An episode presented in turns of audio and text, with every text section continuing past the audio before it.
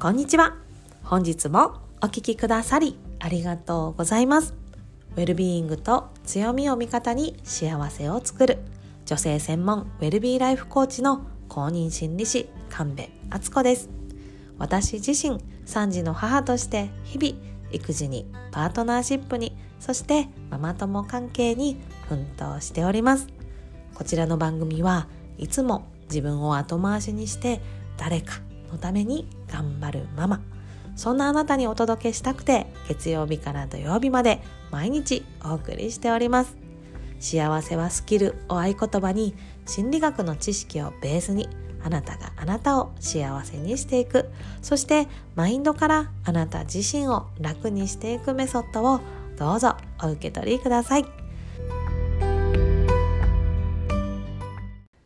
本日はなぜ人は詰め込んでしまうのかゆとりを生み出す3ステップっていうお話をさせていただきますどうでしょう？あなたは忙しいとか休みが欲しいとかそういう言葉がよく口から出てきているなんてことはないでしょうか？私は本当にあります。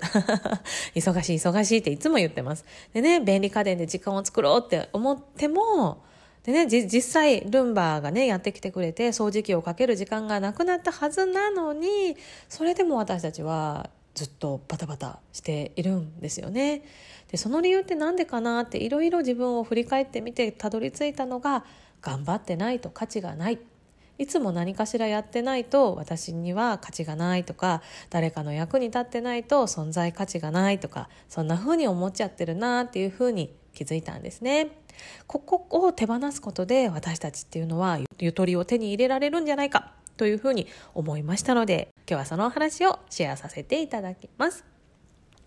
先日ですね、子供たちとネットフリックスでドラえもんを見ていたんですね。するとその回ではですね、ありとあらゆるものが昔のものになっていくっていうお話がね、されておりました。確か、珍品堂さんだったかな？なんかトランシーバーみたいなやつにもっと古くしてとか言って言うと、そのものがどんどんどんどん古いものにね、変わっていくっていうものなんですね。で、なんか、まあ、きっかけはね、いつもの感じなんですよ。なんかスネ夫か何かから、これはとっても古いものなんだぞ、みたいな。パパがパパがなんか誰かからもらったんだ的な感じで、まあ自慢をしていたと。で、それを見て、のび太が、僕も古いもの欲しいよ、みたいな感じで、あの、ドラえもんに泣きついて、ドラえもんがそれをね、道具を出してくれた。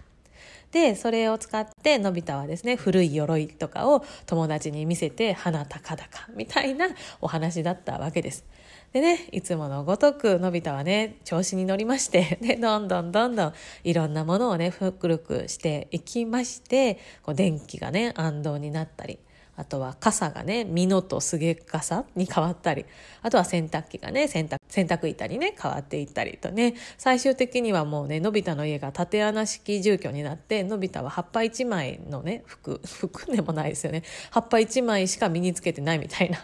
ことになる展開だったんですけども、それを見ていて思ったんですね。私たちの生活ってこんなに便利になったのにどうして一向に忙しいままなんだろうってっていうかきっと昔の方が時間にゆとりがあったんじゃないかなっていうふうに思うんですね。なんかですね平安時代と今を比べると今ね私たちが1日で受け取る情報量は平安時代の1年分だとか言って言うじゃないですか。やっぱね、インターネットをはじめ通信網の拡大ってすごい大きいですよね。とにかく情報量が増えた。だからもう次から次にね、頭っていうか、次から次に情報が入ってきて、ずっと頭が忙しいっていう状態で私たちっていうのは毎日過ごしているんだなっていうのを、なんかこのドラえもんを見ながらしみじみ感じたんですけれども、こうやってせっかくね、あの技術が発達して自分たちの時間が増えるはずなのに、これをしてゆとりを味わうっていうふうに決めないともうゆとりが生まれない。ゆったりできない。そんな状態になっちゃっていないでしょうか。私自身本当にまさにそうで、ね、仕事を辞めてこのフリーランスでやっていくって決めたことで片道1時間の通勤時間もなくなりあとはね拘束時間の長さがつら辛かったあの仕事も手放せた。でも結局今も保育園のお迎えは6時前ギリギリなんですよ。で、いつもバタバタしてて子供たちにも、あ、ちょっと待っててとか、今忙しいとか、もう後でねとかね、こんなことばっかり言っております。でなんでこうなるんだろうと思ってそのドラえもんを見ながらあの長男にですね相談してみたんですねお母さんもさなんか時間増えるはずなのに全然変わらず忙しいんだけどなんでなんだろうみたいなことを言ったらですねなんとですねえー、そうするって決めてないからじゃないって。至極ごもっともなアドバイスをですね息子からいただきました。はあ聡明な9歳だななんてね 思ったんですけれども。でもそうもうほんと息子の言う通りなんですよね。時間にゆとりを持って生きるっていうねもう相当の覚悟を決めないと時間のゆとりって手に入らないんだなっていうことをなんかねしみじみ感じました。でなんでかっていうとやっぱりそれは私たちの中にはどうしても何かを取り組んでいないと怠けているっていうふうに怒られるっていう思考回路が多かれ少なかれ育ってしまっているからだと思うんですよね、まあ、別の言い方をすれば頑張っていないと価値がないとか誰かの役に立っていないと存在意義がないとかねそんな感じです。でなんでこんな風なこう思い込みといえば思い込みなんですけどこういうね思考回路思考過程が自分の中に根付いてしまったかっていうとやっぱ子どもの頃の育てられ方っていうのが一番影響していると思います。やっぱり学校とか家でもそのままでいいよって言われるより頑張れって言われることの方が多かったと思うんですよね。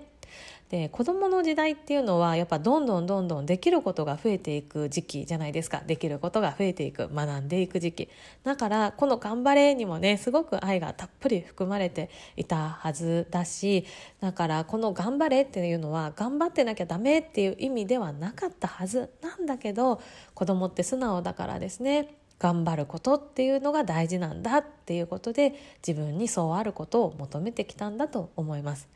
で頑張ったねとかよくできてるねってこう言われることであこれでいいんだっていう安心感を得てきたんだと思うんですよね。この繰り返しで頑張ることはいいことだ頑張ってないとダメなんだっていうのが私たちの中に育ってきたんだと思います。だからだからですね私たちっていうのはその時間が生まれてもそれを埋めたくなるんだと思うんですよね。ゆったりした時間を過ごすっていうことは怠けているそういう思考回路が発達してしまっているから。そう。不安なんですよね。そのままの自分には価値がないんじゃないかって。誰かに他の人に認めてもらうことでしか自分の価値を証明できないっていうふうに思い込んでいるんだと思います。私も長くこの思い込みをねずっと抱えてもうずっとそこにしがみついてでずっと満たされないで苦しいなと思って生きてきたんですけどでもですね実際は自分の価値っていうのは他人の誰かが決めるものではなくてむしろね逆で人に自分の価値を認めてもらえる決めてもらえるっていうふうに思ってる方が自分の中身っていうのはいつまでも満たされないんですよね。自分で自分を認めてあげる誰が何と言おうと自分の価値は変わらない誰かの反応で自分の価値が変わることはないっていうふうに認識をし直すことが大人になった今の私たちが自分を満たす最初の一歩だと思います。じゃあそれはどうするのかっていうとねインナーチャイルドケアとかね潜在意識に働きかけるとかいろいろあると思うんですけれども今日はですね誰でも今日からできる3ステップをご紹介したいと思います。その3ステップっていうのは1ステップ目が気づく2つ目が感じる。そして3つ目が捉え直す変えていく。この3ステップです。詳しく紹介しますね。まずはねとにかく気づく。もうそこからしか始まらないのでそこにそれがあるっていうことに気づかないと何も始まらないのでまず気づく。ああ今私は他人に価値を決めてもらおうとしてるなとか、うん、忙しくすることで自分が価値あることをしているって思おうとしているなということに気づく。そして2つ目は感じる。誰かに認めてもらおうと思ってるとか忙しくすることで自分を満たそうとしていることに気づいたら今私どんな気持ちって確認してみる。嬉しい？焦る？苦しい？満たされてるって。その時自分が何を感じてるのかを感じきってみる。そして変えていく捉え直すなんですけれどもこれはどういうことかっていうとまず私の価値は私で決められる。私が決められるっていうふうに決める。あとは自分にゆとりを送るっていうふうに決める。何もない何もしてない時間。それは私にとって大事な時間。むしろこのあとパフォーマンス高く仕事をしていくためにこの時間は必要な時間だっていうふうに捉え直す。そんなふうに決める。最後は自分で決める。この自分で決めるっていうのがとっても大事だと思います。これね、残念なことなんですけれども この3ステップはね他の人が代わりにやってくれることはできないんですよね。この3つとも自分でやるしかない。自分で気づいて自分で感じてそして自分で決める捉え直すとか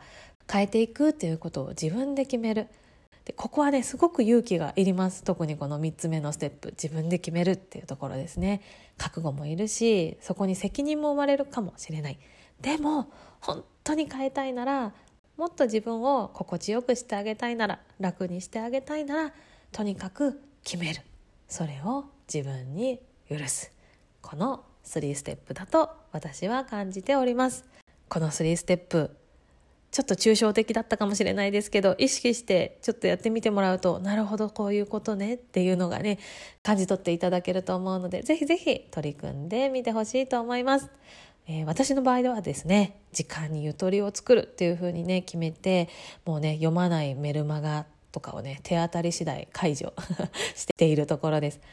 そして勇気を持って瞑想とかねストレッチをする時間を自分にプレゼントしております。やっぱね瞑想とかストレッチってやらなくても一日は回っていくしなんなら傍から見たらね何もしてない時間 何も生産してない時間なんだけれどもそれも私にとっては大事な時間だっていうことをね自分に言い聞かせて 今はそんな時間を自分にプレゼントしております。あとはですね子供たちとカードゲームをする時間っていうのも意識して作ってみております。ただですね、やっぱこれ最初は抵抗があるんですよね。もうなんか、こう落ち着かない？え、こんなことしてる暇あったら台所片付けたいんだけど、とか、こんなことしてる暇あったらあのお客様にメール返したいんだけど、とかね、そういうのが湧いてくるんですけれども、でも私は自分にゆとりをプレゼントするって決めた、覚悟決めたっていうところに戻ってですね、それによって得られる心地よさふっと息つくゆとりっていうのを今少しずつ私の生活の中に増やしていってそして感じ取っているところです。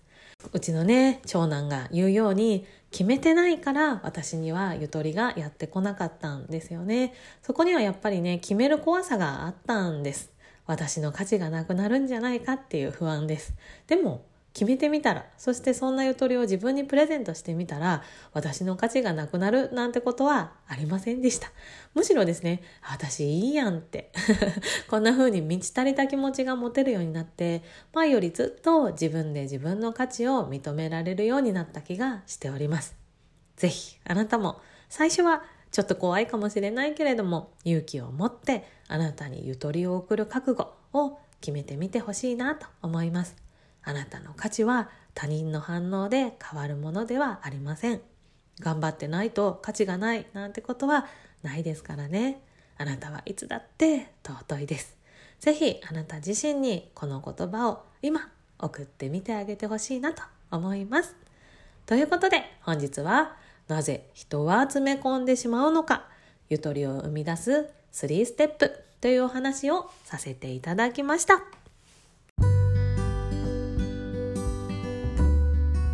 本日も最後までお聴きくださりありがとうございました。このポッドキャストがあなたの毎日の幸せを高めるお手伝いができているようであれば、フォローやレビュー、または評価の星マークをポチッと押して、一人でも多くの女性にこの番組が届くようお力添えいただけたらとっても嬉しいです。あなたが幸せになることは社会貢献。あなたから幸せが始まります。あなたの力であなたにも、そしてあなたの大切な人にも幸せな今日を広げていきましょう。ではでは、また明日の放送でお耳にかかりましょう。ブルームオアシスの神戸初子でした。